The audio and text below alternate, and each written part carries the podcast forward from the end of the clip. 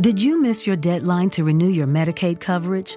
You can still send your completed annual review form to Healthy Connections Medicaid. You may be assigned to another health plan, but you can ask to come back to First Choice within 60 days of renewed Medicaid eligibility. It's your family. It's your choice. First Choice is the right choice. Renew and choose us. Visit selecthealthofsc.com slash renew to learn more. For the best TV viewing experience, witness the coziest maroons, the most vibrant and brightest moons, the eeriest and darkest tombs, and radiant and vivid hues in any type of room with the Neo QLED and OLED TVs by Samsung. We're supposed to say Samsung, but that didn't rhyme, so you're welcome. Samsung, more wow than ever. It's good to see y'all. Welcome back to the NHL Stokastic NHL Strategy Show, sponsored by Prize Picks. I'm your host, Josh Harris. I see my partner in crime here, Slim Cliffy, has not been to the barber. He must have been snowed in or something. How's your little 10 day getaway? Yeah, it, it, it, you say snowed in. It, it actually did kind of work out that way. Like, we had rain or freezing rain for like four days in a row. We had a snowstorm. It dipped down to like minus 40 on the weekend. As far as 10 day breaks go, I don't think late January and early February is exactly where I would pick my 10 day break. Uh, but here we are. We are back. Um, not a great all star weekend. Like, oh. I, I'm not an all star game guy. Like, the actual game itself is whatever. Usually, the skills competition can bring some interesting things this skills competition, like that dumping it in and having the goalie stop it behind the net, it's like this is a skills competition. I don't want to watch people dump the puck in. I don't care what part, you know, what part of the uh, competition this is. I don't want to watch people dump the puck in during the regular season, let alone an all-star game competition. Um, you know, it's supposed to be for kids. I don't even know if the kids would have enjoyed that, but um, I don't know. What do you think of the All Star game? I saw you kind of shaking your head a little bit. Oh, it was just awful. I like, I, and then like I, I put a question out onto Twitter. I was like, "What what are we gonna do to fix this?" And like, a lot of people responded saying like, "All all All Star games are shit." You know what I mean? Like they're just all bad. But you know, the NBA dunk contest at a time was awesome when you had Vince Carter. You know what I mean? They could at least try to do something with the skills competition like MLB at least tries to make the game mean something. Like these these teams like don't even care about the million dollar top prize. Maybe they do, but like it doesn't it doesn't move the needle. So I guess you know maybe you got to figure out a way to get these you know players involved, but you don't want to see injuries on a in an exhibition. You know what I mean? Maybe have a little mid season. I, I I really don't know the solution. It's just garbage. Maybe you hold it. Yeah, you, you have it kind of like NFL before the Stanley Cup Finals I don't know, as like a hey, here we are, these are our guys, but you know. Yeah, I, I, I just it just it feels like they were just trying really hard to to sp- spice things up, and it, it, it just went too far the other way. You know what I mean? Like, uh, and you know, there's a lot of talk a couple weeks ago about declining TV ratings for the NHL, like crashing faster than any other sport, well, the major sports or whatever. Um, I don't know if referencing a TV show from the 1980s and a movie from the middle of the 1990s and building entire comedy sketches around them is the way to attract younger fans. Like, if you're trying to attract people under the age of 25, I don't think you should be showing stuff that was on the air before they were born. Um, I guess oh, I, it feels differently. You you put like I don't know maybe you have a camera crew that follows some of the better personalities who made the All Star team around kind of like you know how they did the winter like behind the scenes at the winter classic. Maybe you, you, you slap a camera crew with igor and see how he handles miami you know what i mean? That would be interesting but you know the skills competition hockey golf like i, I don't know just just absolute garbage. But yeah i mean now we got this six slate uh six gamer tonight and some of these teams have been off for 10 days. So we're going to try to break this down the best that we can. The best advice I can give you on this slate is I, I wouldn't change your process. There is a lot of data on you know bye weeks for teams or whatever.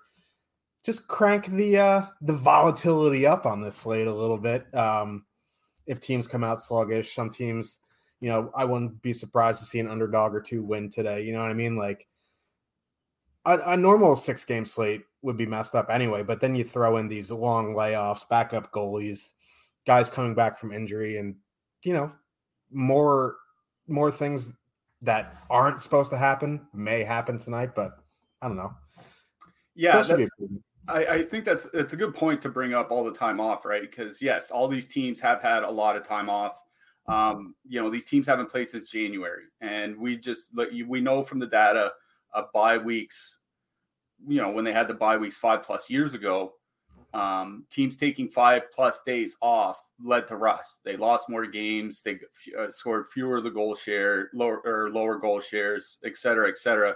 When everybody's in the same boat, like there's no one situation you can say, oh well, this team's rested, but this team's not, or this team might be rusty. It's like, well, they're probably all going to be rusty. So I, I, I think that's a good point to bring up that yes, bye week the bye week is going to affect performance, but it should affect performance for everybody or you know most of the teams anyway. So trying to pick and choose which is or which isn't, I don't I think is is is kind of a, a fool's errand. And, and I, I, yeah, I agree with you. I would just treat this like you know it was a, it was a Monday slate um, in the middle of December or something like that, right? Um, I don't think we should really treat this any differently, where every team you know has had so much time off. Yeah, it could just you know the good plays are probably still going to be the good plays, but like you might see a little bit of choppy hockey for the first half of the night. You know what I mean? So just be used to that. And I just want to say thank you to those who tuned in to MMA Live before lock, calling me ordinary without hockey. That means you think I'm extraordinary in hockey. So thank you. Uh, but yeah, uh, let's get into the six game slate. But before we do, just smash that like button. The more likes we get, the more views we get, the more free shows you get. Um, so I know all y'all, there's 69 people in here. That is a very good number. And just smash the like button helps us bring you free content. And you like free content. Also, all of our shows are available in podcast form, except for Live Before Locks uh, on the platform of your choice. So go check that out. Leave a five star review. Let's get into this slate, shall we? We got the Tampa Bay Lightning with a 3.3 total heading into Florida. The Panthers have a 3.2 total. Andrei Vasilevskiy, Sergei Bobrovsky confirmed. Sergei Bobrovsky is back, and also Min Price on DraftKings. Alex Lyon not even backing up. Spencer Knight is back, so the the Lyon experiment has ended. I think Matty Tkachuk is in, even though he didn't take part the skate this morning. I think Colin White was just a placeholder for him on the second line. A couple things that kind of stick out here. One, Tampa Bay top line point Kucherov Stamkos very expensive, but there's almost no ownership here. Um, it, it's kind of an interesting thing here because we do talk about these layoffs, but some of these guys played over the weekend. Secondly, if you're going to get you know these really good spots where would you where where do you want to go if just say everyone comes out flat? Do you want a team that's more expensive that's lower owned or do you want a cheaper team that's going to be higher owned? I don't know. I have some interest here in tampa one with almost no ownership. They have an excellent projection. They are 22000 on draftkings but you know I, I don't really worry about any matchup. Like even if they get Bennett, Verhaeghe, Tkachuk, which I don't think they will see a ton. Like Florida just gives it up, uh, gives up a ton of shots. Their their penalty kill isn't great. Bobrovsky hasn't played in a few weeks, so I, I think uh, on both sides there's stuff to like. And but like the thing is, like that Barkov line, just because they're so cheap, coming in a bit overowned for my taste, I'd probably go to the Bennett line. Yeah, um, to your point about that Barkov line, um, projected at about 16% ownership per our uh, top stacks tools. Um, that's at least for DraftKings. Over on FanDuel, the Barkov line should come in a lot lower because they're relatively more expensive. But um, there is stuff, there is a lot that I, there are two lines, there are, there's, a, I guess, two lines in this game, a line on either side that I really do like. The Florida top line is kind of interesting in that they are coming in with a lot of ownership, but it's the only line where you get two out of three guys on the top power play unit, right? Um, you know, power play and power play output is just really important in DFS. Um, I think it's something that maybe um, we tend to overlook um, just a little bit. Uh, Tampa Bay's penalty kill really hasn't been great. Like middle of the league by shots against over the last six weeks, middle of the league by goals against. Certainly not bad by any stretch, but you know, the, not the elite of the league, right? Like this isn't like a Dallas or a Calgary or a Boston or, or something like that. So um, probably not too much to worry about uh, penalty kill wise on the Tampa side. Uh, Florida does draw a lot of power plays as well, three and a half power play opportunities per game this season, um, second in the league um, in this regard. So I do understand the merit to going with the Florida top line. And, you know, I think they do match up against that point line a fair bit. And I would say the point line is the better line and they should be able to generate more offense. But they haven't been great defensively 2.6 expected goals against in their time together in the month of January. Um, it's about league average, maybe a little bit worse. So um, it's not really a brutal matchup for the Florida top line in any regard. It's just a really a lot of ownership, and they're not playing that well at five on five. Like 2.2 expected goals in their time together. That's not good by any stretch of the imagination. Um, you know, 2.0 actual goals, shooting 7.2%. Uh, like, sure, the shooting percentage is a little bit low, even if that goes up 50, you know, relatively speaking, by 50% and hit is, you know, 10 and a half percent, they're still only scoring about three goals per 60 minutes, which is good, but it's not elite. They need to start generating a lot more before I really feel comfortable playing them, especially at 16% ownership. So I'm out on Florida one. Florida two is the line that I'm interested in. It, you know, it's been a long time since we've had a show, so maybe we should run a little bit of a refresher, but that that line has been absolutely outstanding the Bennett Tkachuk uh, Verhaeghe line for Florida. Um, just in the month of January, 5.4 expected goals for, 2.2 against. like they were just absolutely dominating opponents. Like they were scoring 3.4 goals per 60 minutes, which is like well, well above average. So it's a really good mark. Shooting 6.6% the league average at five on five, I think, is at about 8.3. So they're well below the league average in shooting percentage, but well above in scoring because they're just generating so much offense. Like imagine this line shooting 10% and not under 7%, right? So they're going to get that Tampa 2 matchup. Tampa 2, even worse defensively than the Tampa top line. Like Anthony Cirelli quietly not having that good of a season for Tampa Bay so far this year, at least since he's returned from injury. Alex Killorn, obviously, he's getting older. Like, I don't have a lot of faith in that Tampa second line. So I do like Florida too. They're not coming in with that much ownership. Um, you know, uh, 1.4% uh, over on FanDuel because they are so expensive, uh, a little over 5% on, on DK. But I think you're perfectly fine to just play Florida two here. Like, Carter Verhaeghe's having an incredible season. He's on a 40, like a 41 goal pace or something like that without all that power play time. So, I, am perfectly fine playing Florida two here. I think it's a good matchup for them. Um, no ownership. Uh, you know, it's one of those pivots. Like if you don't want to play a super high owned Dallas or a pretty high owned Minnesota line, I think Florida two is a nice pivot if you don't want to go all the way up to Tampa. But it's the Tampa top line I like best in this game, flat out. 4.4 expected goals generated in their time together in January, 4.7 actual goals. Like those are similar numbers to, you know, going back seasons whenever these three um, do play together, all in the top power play unit. Um, Florida, I think they're the most penalized team in the league now, um, passing Arizona. So Tampa should get a ton of power play opportunities. There's no ownership. Um, I think there's a, a fair number of like cheap-ish lines, like in that 13 to 15k range that you can pair with them on DraftKings. I like. I think Tampa one's one of my favorite stacks on the whole slate here tonight, but I don't want to overlook Florida too because they're just flat out a great line that's getting a pretty good matchup with low or lower ownership. So those would be the two lines that I'm looking at here.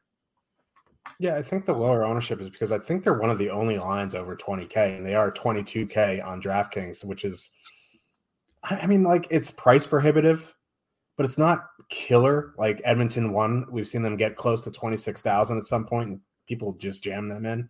I guess like a question I guess we'll talk about a little bit later when we get to goalies. I, I guess maybe you could have a, a Tampa skater or two against min price Bob, but like I don't know.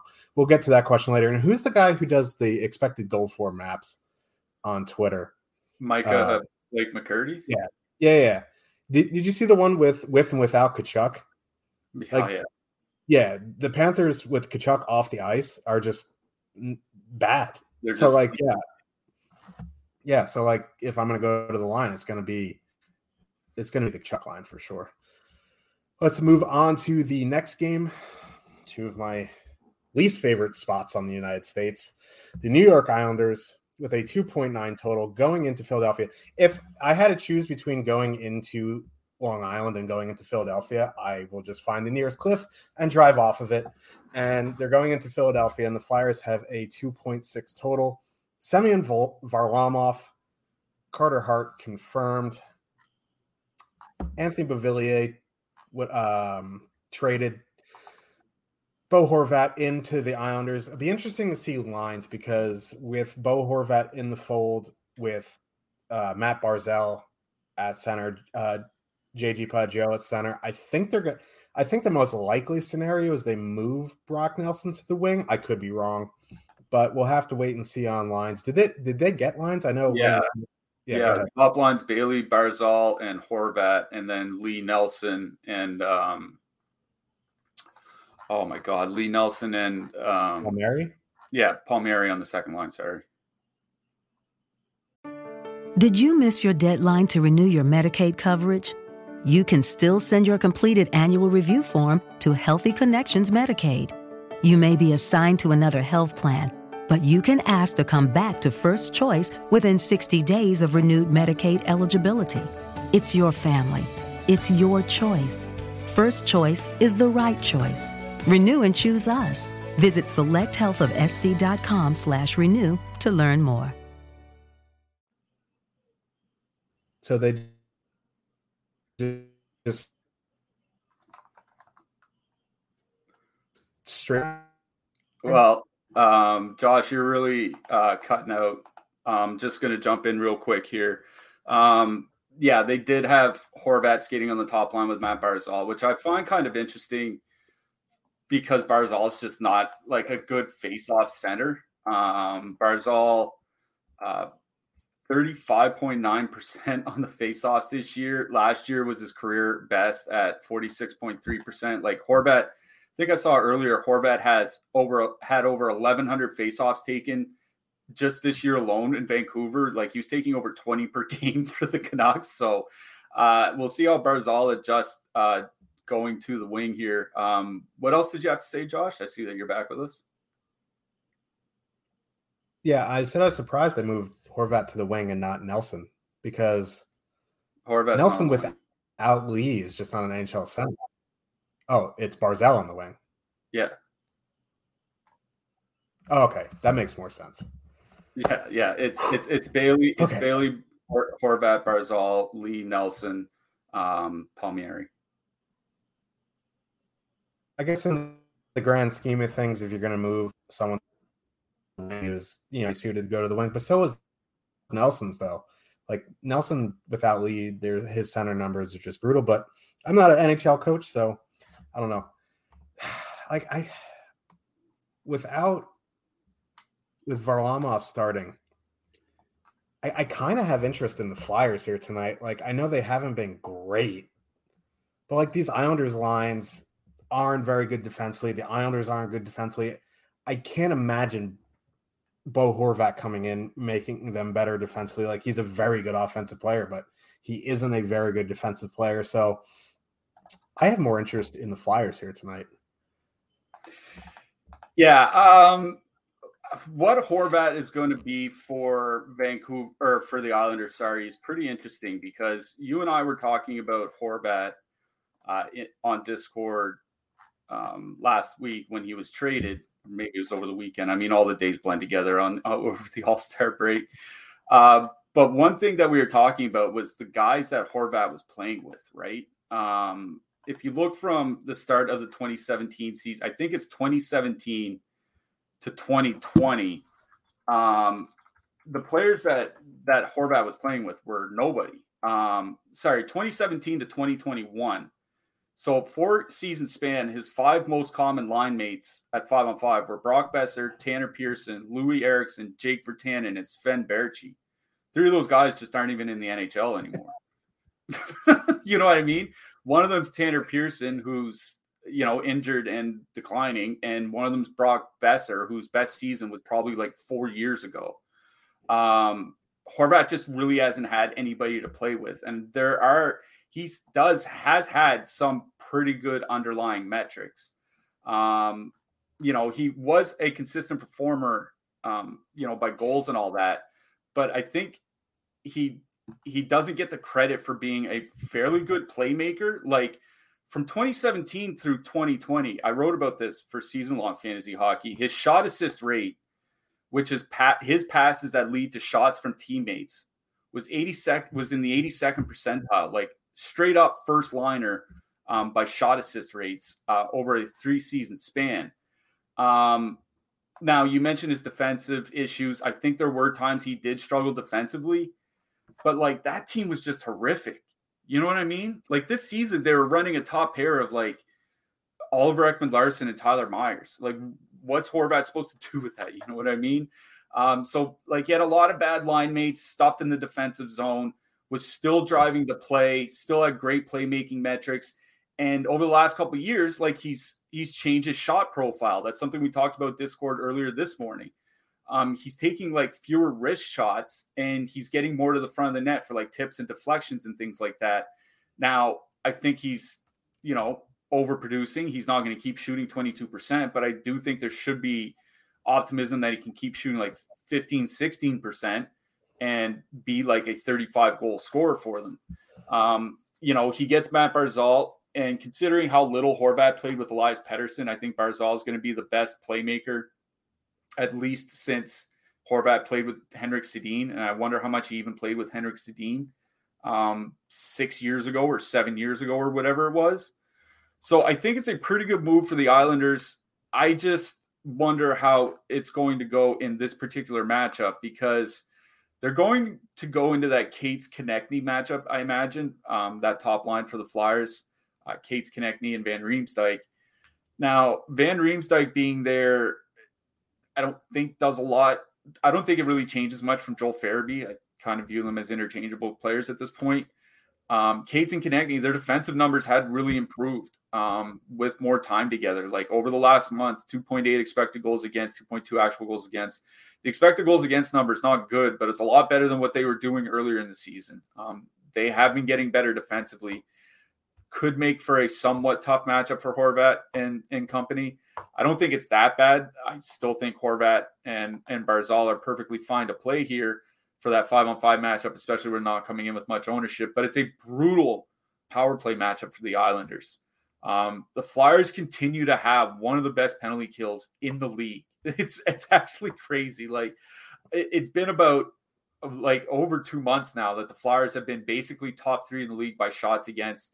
And goals against will fluctuate with the performance of Carter Hart and the backs, backups, but the penalty kill itself has been outstanding and the you know the Islanders' power play hasn't been very good. I think that's one of the reasons why they were so gung ho to go get Horvat is because they need more from their power play. Um, so I guess the Islanders' top line is fine, but I you know I don't think I'd be necessarily like running out to play them just because they're playing the Flyers or something like that. Um, I don't think at at five on five it's a good matchup. On the power play, it's not, and that's a concern for me. The Islanders' second line, Nelson and Palmieri have 275 minutes together over the last two years. 3.5 expected goals for, 3.5 actual goals for. That's 275 minutes. We're not talking about a tiny sample here. Um, that's pretty good production um, at five on five for that Islanders line, for that Islanders duo, I guess. And I don't think adding Anders Lee is really going to hurt um, in this regard. And they'll probably get a lot of that Hayes Tippett matchup, I think, from the Flyers, and Hayes and Tippett haven't been very good defensively.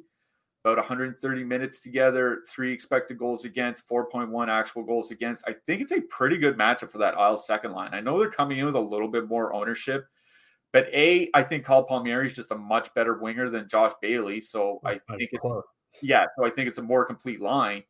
Uh, and B, we have a sample of Palmieri and Nelson playing very well together and a reasonably large one.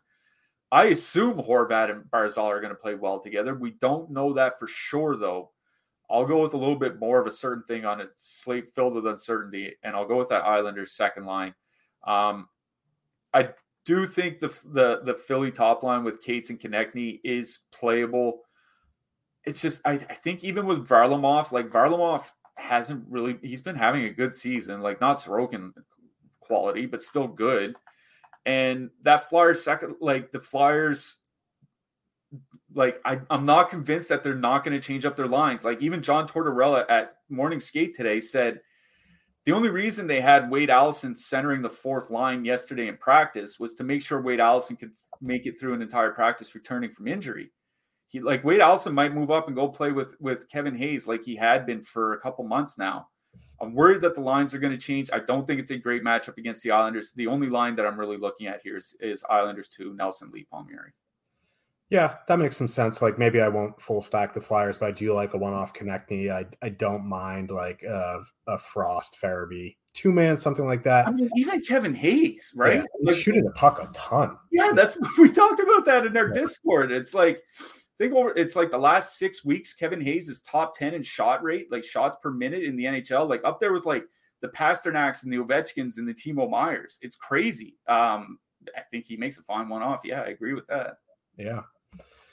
And like, yeah, I, I kind of agree with you with the Horvat Barzal line. Like they could be good and they might end up being good. They just haven't practiced together yet. They haven't played yet together yet. So if you want to play them, go play them. But like if you're if you're going to play them, just know like you could get some bad results tonight. You could get bad results anytime, but like I don't know what exactly what you would be expecting from them tonight. Um, I don't know. Like Barzal on the wing with Horvat could end up being good, but like Josh Bailey is just a bag of bones at this point. Like they need another winger to go with him. Anyway, don't say that because it's going to be Casey Cizikas.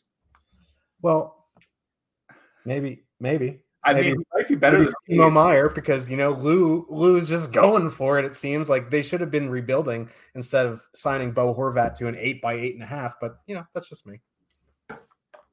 Well, they did it. They did it. And I'm, uh, wearing my Horvat jersey in honor of him. So yes, go we Bo do like Bo Horvat. As uh, a lot of people, as more states, we'll say it that way, as more states become legal with sports betting a lot more sports books are offering great sign up deals and we have one. Even though we're sponsored by Prize Picks, we have a very good bet MGM deal. You can get first bet insurance up to 1,000 two months of Stokastic plus platinum for free. If your first bet loses, you get paid back in site credit equal to the amount of the first wager up to a thousand, minimum of 10. All you got to do is sign up with Stokastic. That membership is free. If you don't have one, then sign up with BetMGM make your first paid wager. You'll get an email from BetMGM on how to redeem your uh, Stokastic Plus Platinum. Make sure to click the link in the description below to sign up with that deal. And remember, the legal age for gambling in most states is 21.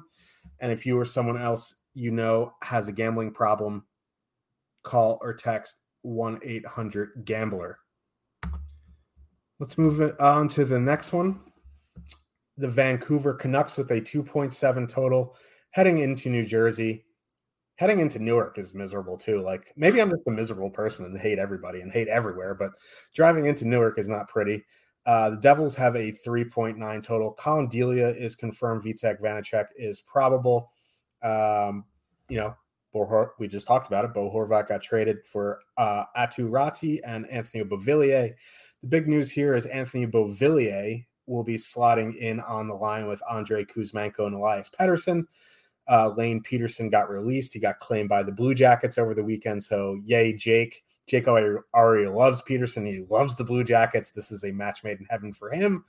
Um, but yeah, uh, this this is a tough matchup though, uh, going into New Jersey, especially with um, John Marino coming back.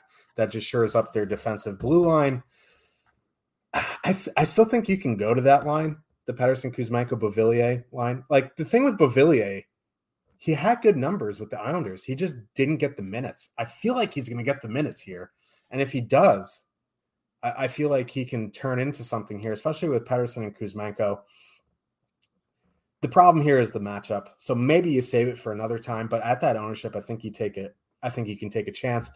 On the Devil side, I think it's like if you want to go to Hughes or Bratt, I think that's fine. You want to go to Hughes, I think that's fine. I think you can just go double center, how we talk about all the time. Go Hughes, Hischier, and then Bratt. I mean, if you want to go Fabian Zetterlund and Sharangovich with Hughes, I think that's fine, but they're getting a ton of ownership. So you can get three guys on the top power play for less ownership than just stacking NJ2. So I think that's the route I'm going to go with the Devils. Uh, yeah. I, I mean, another thing with New Jersey, I just kind of wonder how long these lines are actually going to stay together. Yeah. Like Fabian Zetterlund, really going to stay on the second line for a long time. Like, it be rough, notorious for flip flopping. Uh, uh, like I really don't believe Yegor. Like I'm a Yegor, I'm a Sharangovich guy. Um, I like to put myself in the Sharangovich camp. Um, but I can't imagine two months from now when Jersey's getting prepped to roll into the playoffs, Sharangovich is still going to be on the second line with Jack Hughes. You know what I mean? Like this is going to change. Um, one thing about Andre Palat that is kind of concerning to me is that he's not really having that great of a season. Um, you know, he was injured earlier in the year, came back.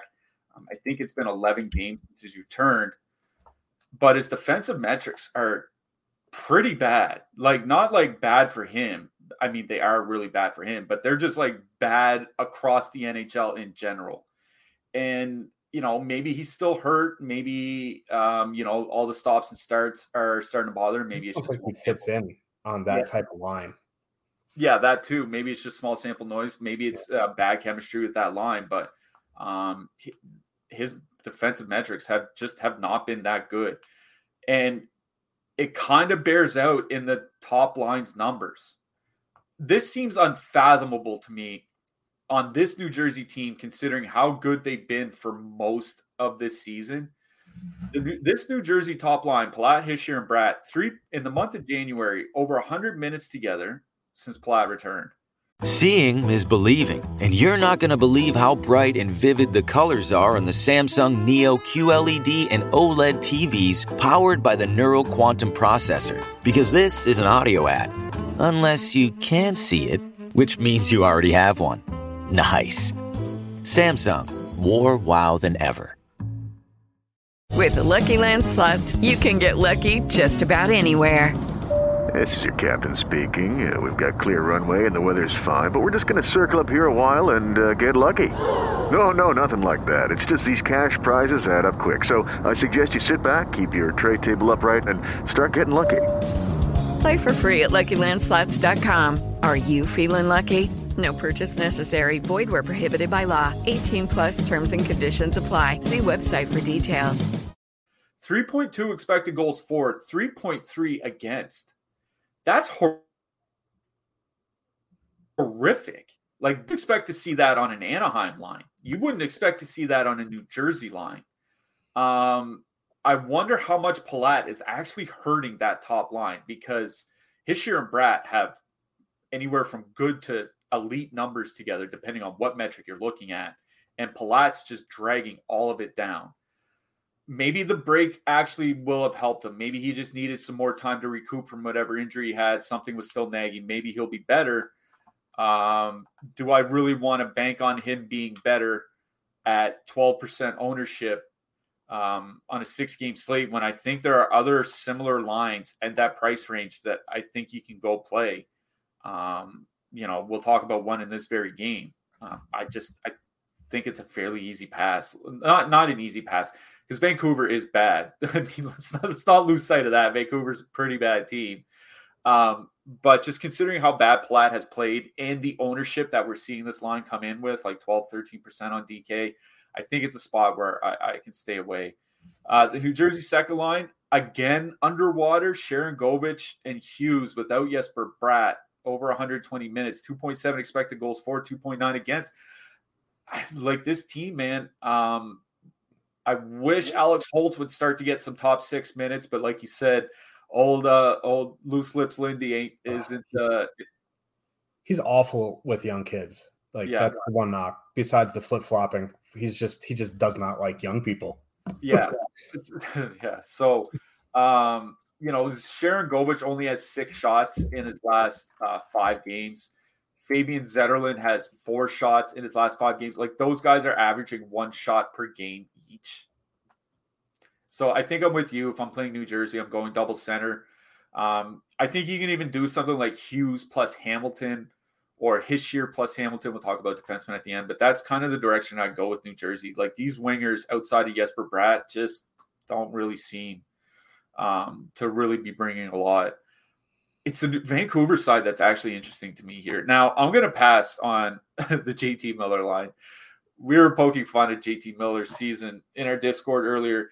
Like his scoring chance contributions, which is defined as individual scoring chances plus his assists on a teammate scoring chance are basically in line with Milan Lucic's this season. I don't think people realize just how bad JT Miller has been. I know a lot has been made about his effort or his defensive play or whatever. He's been an absolute black hole offensively. Everything he's getting, it's because of his line mates or the power play. So I like you know, I say that now. JT Miller's probably gonna have a four point night tonight. Like, like that's just how these things work. But I think it's a pretty easy fade to stay away from Miller and Garland, especially where Miller and Garland just haven't played together well together this season. 140 minutes without Bo Horvat, 2.1 expected goals for, 2.7 against. Like just pass. It's the Pettersson Kuzmenko Beauvillier line that's interesting because Pettersson and Kuzmenko in the month of January, three expected goals for, 4.1 actual goals for they've just been really good pretty much all season. Like they've had a couple dips. I think lines will do that, especially with an unproven player like Kuzmenko, but they've been largely just really, really good offensively. And Anthony Beauvillier is interesting because earlier in his career, like 27, 18, 18, 19, 19, 20, I don't even, yeah, about that. Um, he wasn't a great winger, but he was good everywhere, right? Like his, he had good expected goals for impacts. He had good expected goals against impacts. He was above average by shot rate, shot assist rate, controlled zone entries. Like it looked like he was just going to be a real solid all around, probably third line winger, maybe second line winger. And then it just all crashed over the last season and a half. And I wonder how much of that is just specifically the Islanders because we've ha- we've seen like Matt Barzal went like 23 games without a goal or something like that. This team was absolutely like just horrific defensively in the second half of last season last year after the circus road trip on all their COVID problems. So I don't wonder how much isn't just related to the team and Beauvillier is really getting a second chance to you know refine his game from like three years ago it might be tough in Vancouver, but if you're going to find it, playing with Pettersson and Kuzmenko is the spot where you're going to find it. They're coming in at zero point under one percent ownership projection on DraftKings, right? Um, we just talked about um, we just talked about that Islanders top line, that Horvat line, five point six percent.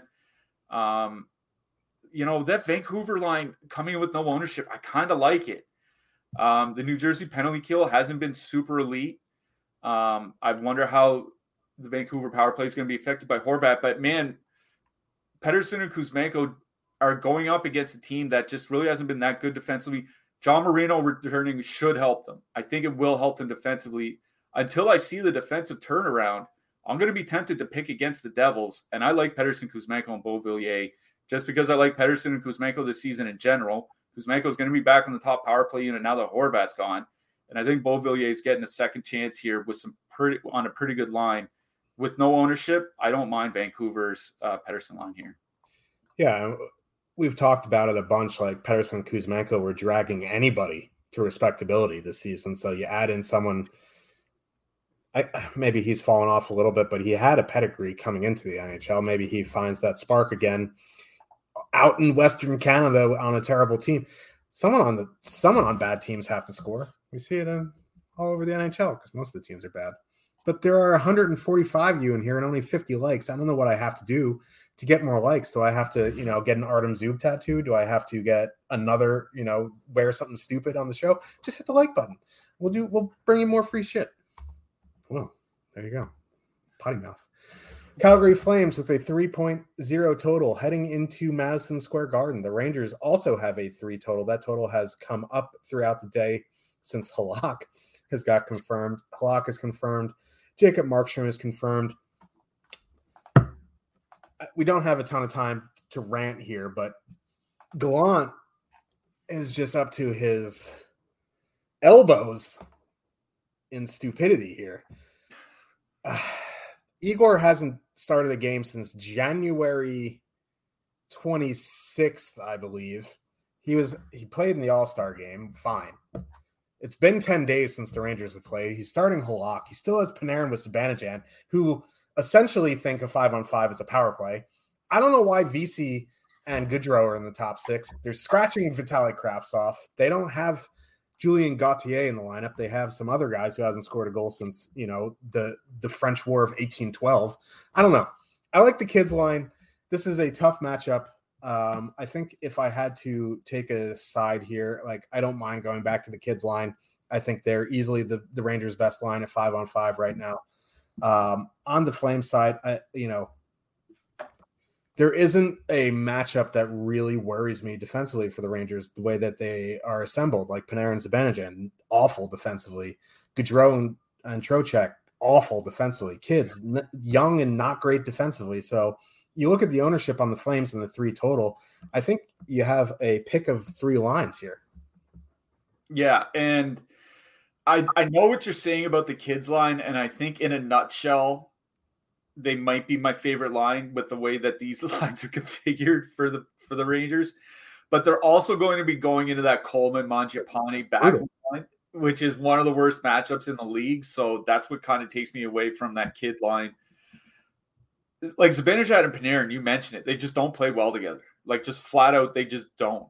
Um, 150 minutes together this year without Chris Kreider, 1.8 expected goals for, 1.7 actual goals for.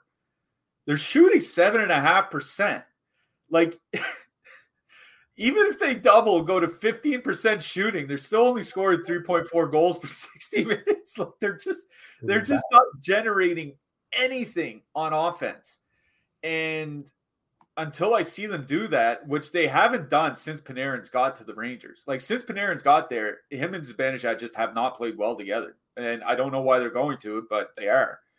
Um, coming in with decent leverage, I guess, but this is a brutal power play spot for them too, right? Like the Flames have had one of the best penalty kills in the league um, over the last several weeks, and they've had a top five penalty kill in the league basically the entire season it's not a good power play matchup for them. The line itself is bad.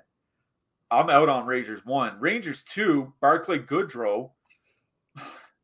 Like, like Trocheck and Goodrow have about 150 minutes together. Three point expected goals for, 3.8 against.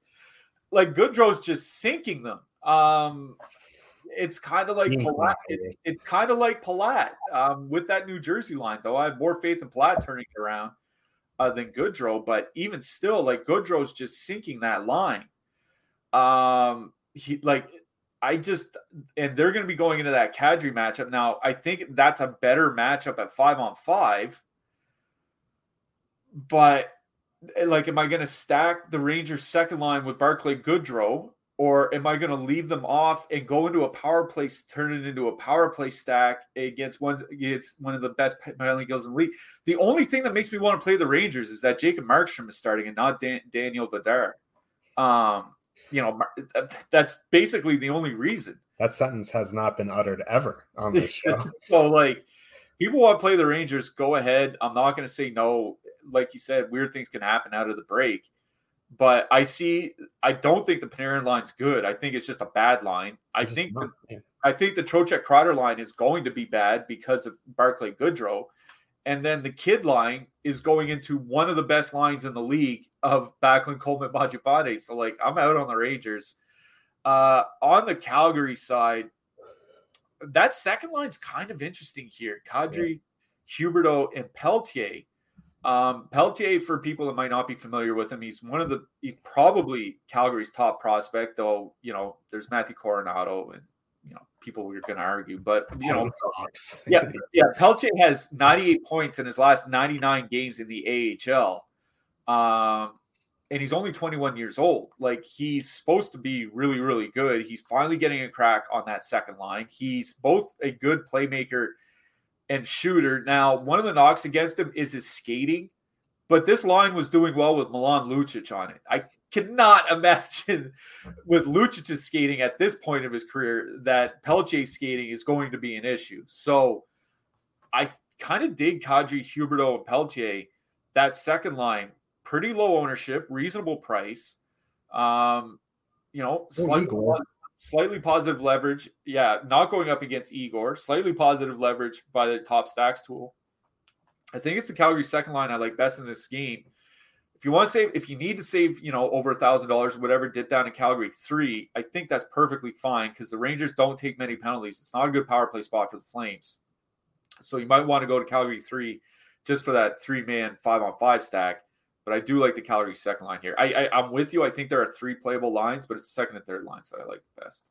Yeah, it's the second and third lines for me as well. One, you know, no Igor. Two, gonna avoid that Fox pairing. And the Rangers defensively without Fox on the ice is just it's an absolute mess. So if I'm gonna, you know, go into the range like stack against the Rangers, I want Fox off the ice. As we mentioned off the top, we are sponsored by PrizePicks. Thank you very much. If you click the link in the description below, you'll get one free month Stokastic Plus Platinum and up to a $100 deposit match bonus when you sign up and make a deposit with PrizePicks. Uh, if you're in one of those states that are still living in the Stone Age and don't have legal sports betting, you should be on PrizePicks. It's a daily prop based contest. There's no sharks, optimizers, mass entries. A five player lineup can net you up to 10x your entry fee.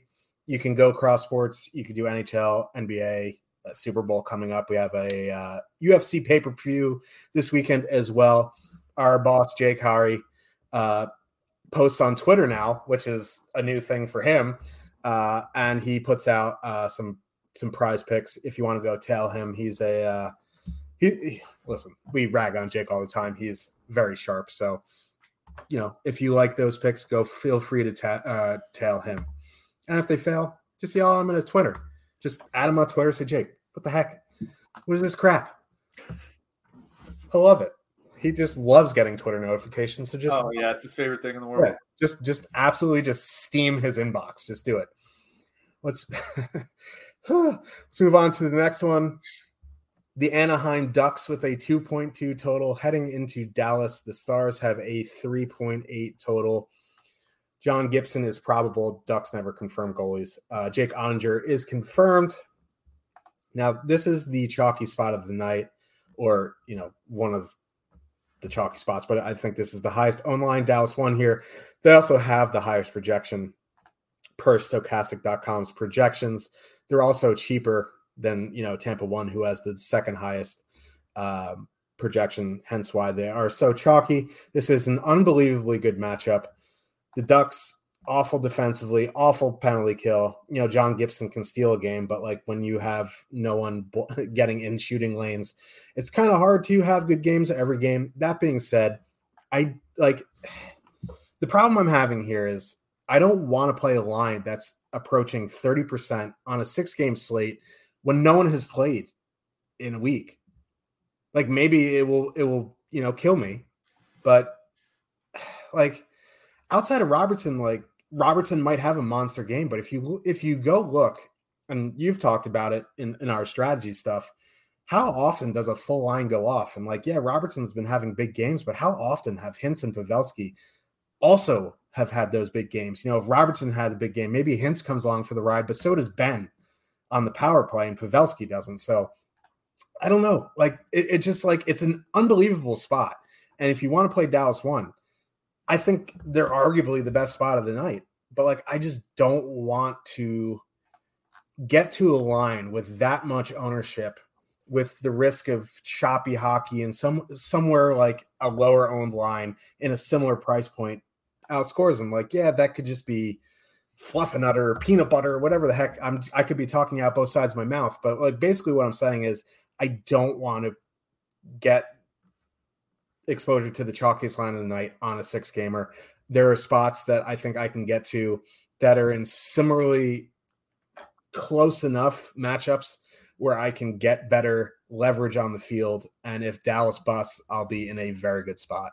Yeah. What you're mentioning is with that ownership is that at least on DraftKings, you can probably expect close to um, half the field of having some sort of Dallas stack in their lineup because we have the top line at 26.5% and the second line at 13%. So let's just call it near 40%. The third line at 5.8%. So, you know, somewhere between 45, 46%. And then you figure in all the broken stacks and power play stacks and all that. So, right, if if Dallas does go bust, like you know, let's say Anaheim comes out and wins this game like three one, and you know, Esa has the only goal or something like that. I mean, even if Jason Robertson has the only goal, it doesn't matter; it's still a bust. Yeah. Um, if something like that happens, half the field is dead, and you get a big leg up on whatever stack you do have. And I think people have a tough time imagining, you know, good teams not having a lot of success in tremendous matchups like this. But you don't have to go very far back in Dallas's recent, very recent game history to find them absolutely blowing it um, against teams that they really should be. Um, it happens all the time, but um, you know Dallas just did it um, in Arizona. Like Dallas scored, I think Dallas scored four goals um, in a win in Arizona uh, against the Coyotes a couple weeks ago. I think Radek Faksa had a two, had a two goal game, right? Oh, I remember that one. Yeah, um, like a month ago, this very Anaheim team shut out Dallas and beat them two nothing. Now that was in Anaheim, and road games and home games are different but it's it's far from a guarantee that Dallas is going to smash Anaheim here tonight. It's likely, or most likely, of any team on the slate, the implied goal total in the Vegas um, money lines will tell you that. Um, you know, but this is something we talk about in our Discord, and, and as you mentioned, it's like even if Dallas does go off, you then have to have the right combination. Like, what if Dallas wins five one and Miro Heiskanen has a four point game with the scoring spread out through amongst the forwards? Or what if Dallas wins four again four nothing and Radek Faksa has two goals? Tyler Seguin has an assist with three shots. Maybe Ty Dellandrea has a goal. Maybe Joe Pavelski has a goal.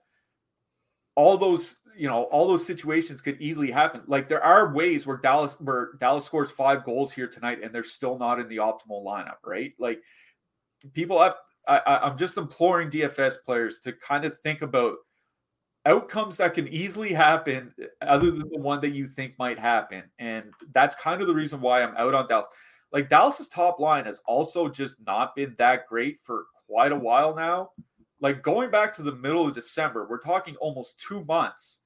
2.7 expected goals against, below average defensively two and a, 2.6 goals for per 60 minutes, about average offensively. That's this is a 140 minute sample going back to uh, almost two full months. Like they just haven't been great. So any of the Dallas lines are fine, I think, except for the fourth line. I think they're definitely all in play. The Faksa line was really good um, when they worked together earlier this season. Faksa, Seguin. They are drawing a ton of ownership because of how cheap they are. You can fit them in with like the Dallas or Florida power play stack or Tampa Bay or, or what have you. Or not Dallas, sorry. I don't know why I said Dallas. Um, Tampa Bay or Florida power play stack or, or what have you. Um, I would probably just stack the top line, maybe slide in Jamie Benn, make it a power play stack, something like that. There are three playable lines. I do think there are reasons to just completely fade Dallas here tonight. Um, and it's all related to ownership. On the Anaheim side, like that top line has been generating a lot of offense lately. Their last 95 minutes together. Now, remember, they were broken up quite a bit. Henry, Terry, and Zegras were.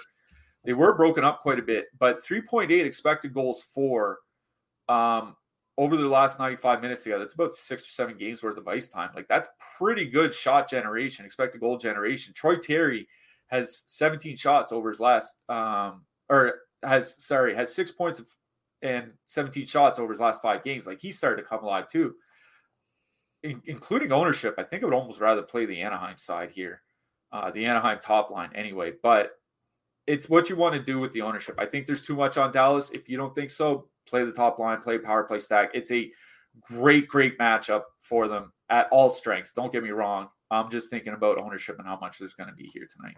Oh yeah, like if Dallas goes off, I'm completely screwed tonight. But like I'm just trying to we're just trying to play devil's advocate here for a little bit.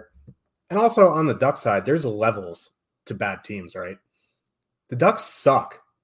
But like at least they compete. And there's there's like young guys who are fighting for jobs. Then you have a team like the Blackhawks, they just suck and there's no future.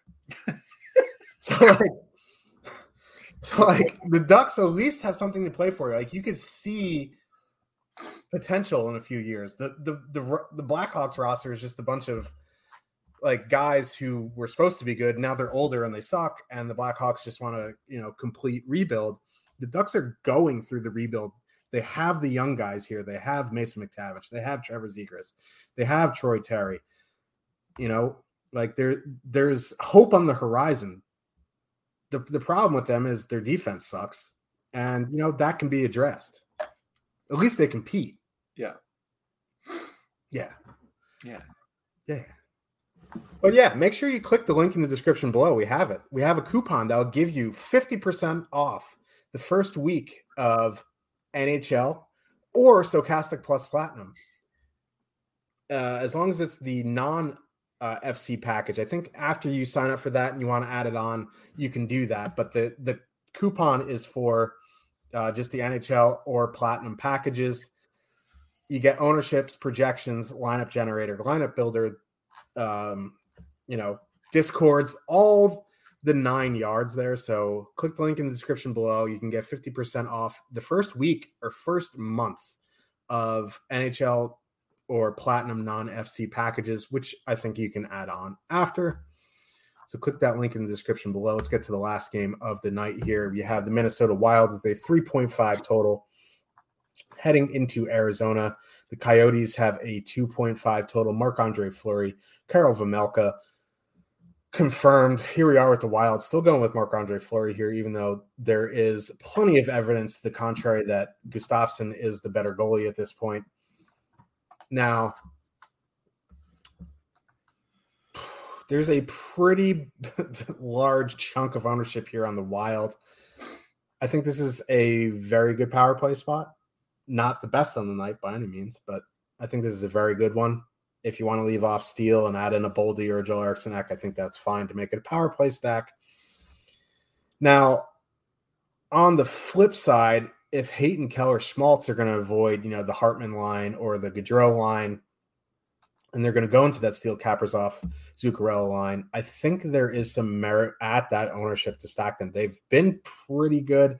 They're fully correlated. They're at home. They can dictate matchups. I don't think they're going to go out against Joel Eriksson Ek. Um, I think it would be both top lines here. Yeah, and the Arizona top line, we were I was talking about this in our Discord earlier today, has just flat out been very good. 2.9 expected goals for, 2.4 expected goals against. It's a 54% expected goal share on the Arizona Coyotes. I don't think this has happened in like eight or nine years. Levels the bad teams. Yeah, exactly. Um, you know, Hayton's getting involved, 13 shots in his last five games. That's not a huge number, but you know, certainly a lot better than what Arizona Coyotes forwards typically do. Um, all playing around 20 to 21 minutes. Um, that Minnesota top line wasn't really good defensively in the month of January, 2.8 expected goals against. The goaltending um, was what held them up, believe it or not. So I don't think it's really that bad of a, of, of a matchup at five on five for the Arizona top line. And Minnesota does take their fair share of penalties. They're at 3.4 times shorthanded per game. That's above the league average. The league average is at about 3.2. And their shots against and goals against over the last six weeks um, basically the middle of the league. Like it's not a terrible power play spot for Arizona. Arizona's still running a two defensive power play unit. They lose Shayne Gostisbehere, so they add JJ Moser. I don't know why, but you know, no ownership on that Arizona top line. Well, low ownership, sorry, under five percent. I think they're perfectly fine to use. The other line that's interesting to me is Crouse, Bjugstad, and Matias Maccelli because Dylan Guenther got sent down. Uh, Bjugstad, Maccelli, and uh, Crouse have an extended sample together this year, over 200 minutes together, 2.6 expected goals for, 2.4 against. Maccelli's a really good playmaker. I think like a two man of like Crouse and Maccelli or Bjugstad and Crouse or something like that. I think that's just fine. But I do like Arizona one. On the Minnesota side, like that Minnesota top line, um, I think is definitely in play. Um, coming with a lot lower ownership than the Dallas top line.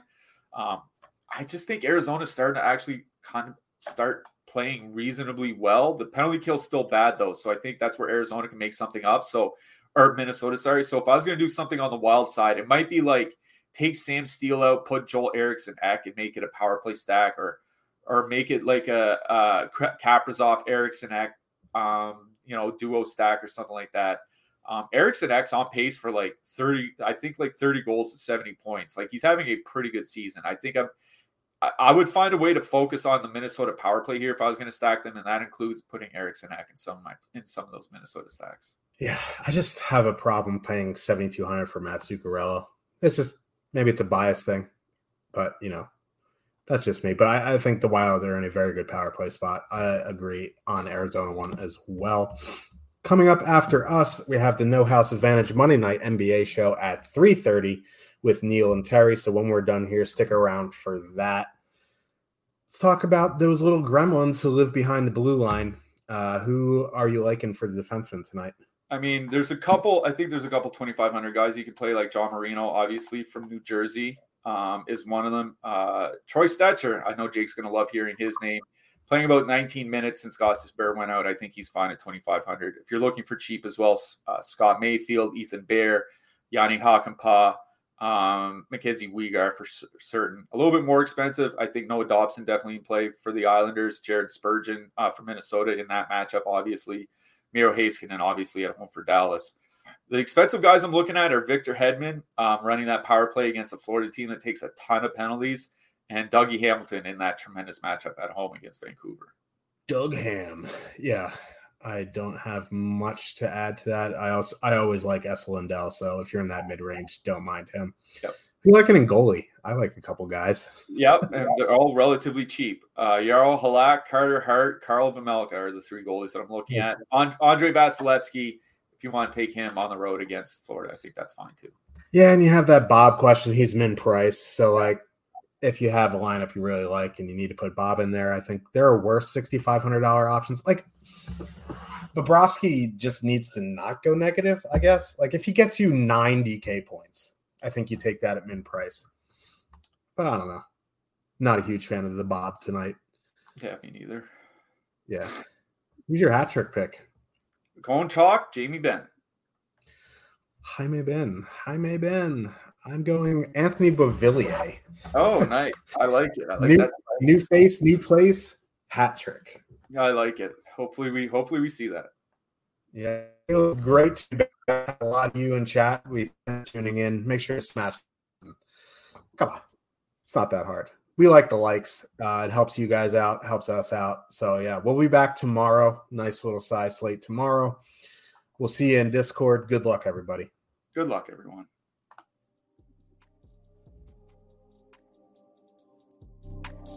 Lucky Land slots, you can get lucky just about anywhere. Dearly beloved, we are gathered here today to. Has anyone seen the bride and groom? Sorry, sorry, we're here. We were getting lucky in the limo and we lost track of time. No, Lucky Land Casino, with cash prizes that add up quicker than a guest registry. In that case, I pronounce you lucky. Play for free at LuckyLandSlots.com. Daily bonuses are waiting. No purchase necessary. Void where prohibited by law. 18 plus. Terms and conditions apply. See website for details. Okay, round two. Name something that's not boring. A laundry. Ooh, a book club.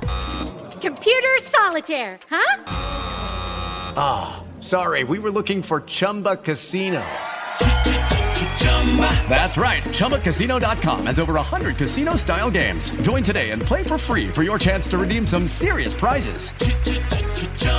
ChumbaCasino.com. No purchase necessary. Full prohibited by law. 18 plus terms and conditions apply. See website for details.